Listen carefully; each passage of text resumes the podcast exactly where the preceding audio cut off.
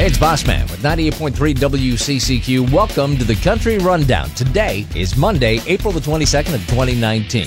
Carrie Underwood's Cry Pretty Tour 360 is kicking off in Greensboro, North Carolina next week. And openers Maddie and Tae just can't wait for May 1st to finally get there. We are like a week and a half away from one of the biggest tours of our lives, and just this is going to be a huge thing for our career. One of the coolest experiences we'll have so far, and um, just getting to learn from one of the best every single night. But um, we've rehearsed our butts off, so we feel really prepared and like ready to rock and roll. So we're really excited and grateful. Now, Brett Young and his now wife Taylor were so excited after getting engaged last year that they had to share the big news with friends and family, but then they had a realization. In the middle of that process of FaceTime, and we kind of had this realization that, like, we're not really being present in the moment right now. We need to put the phone down and we need to be in this moment together. And from that moment on, it was one of the best moments, I think, in my life. And so, here tonight and being in the moment, that makes me think of the night that she said yes. Here Tonight just became Chris's fifth number one song. Congratulations. Now, Florida Georgia Line have come a long way since starting this journey they're on.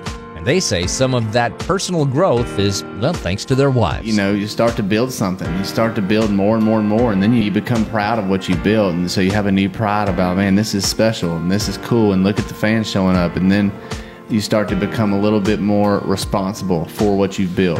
And then our wives come in the picture, and the whole thing changes another 180 degrees to where they kind of help us evolve into men, you know what I mean? Into grown ups that look at life from a grown up perspective and a different responsibility as humans that have been really blessed. Behind every good man is a great woman.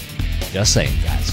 And that has been the Country Rundown for today. I'm Boss Man. It's April 22nd of 2019. Thanks for listening.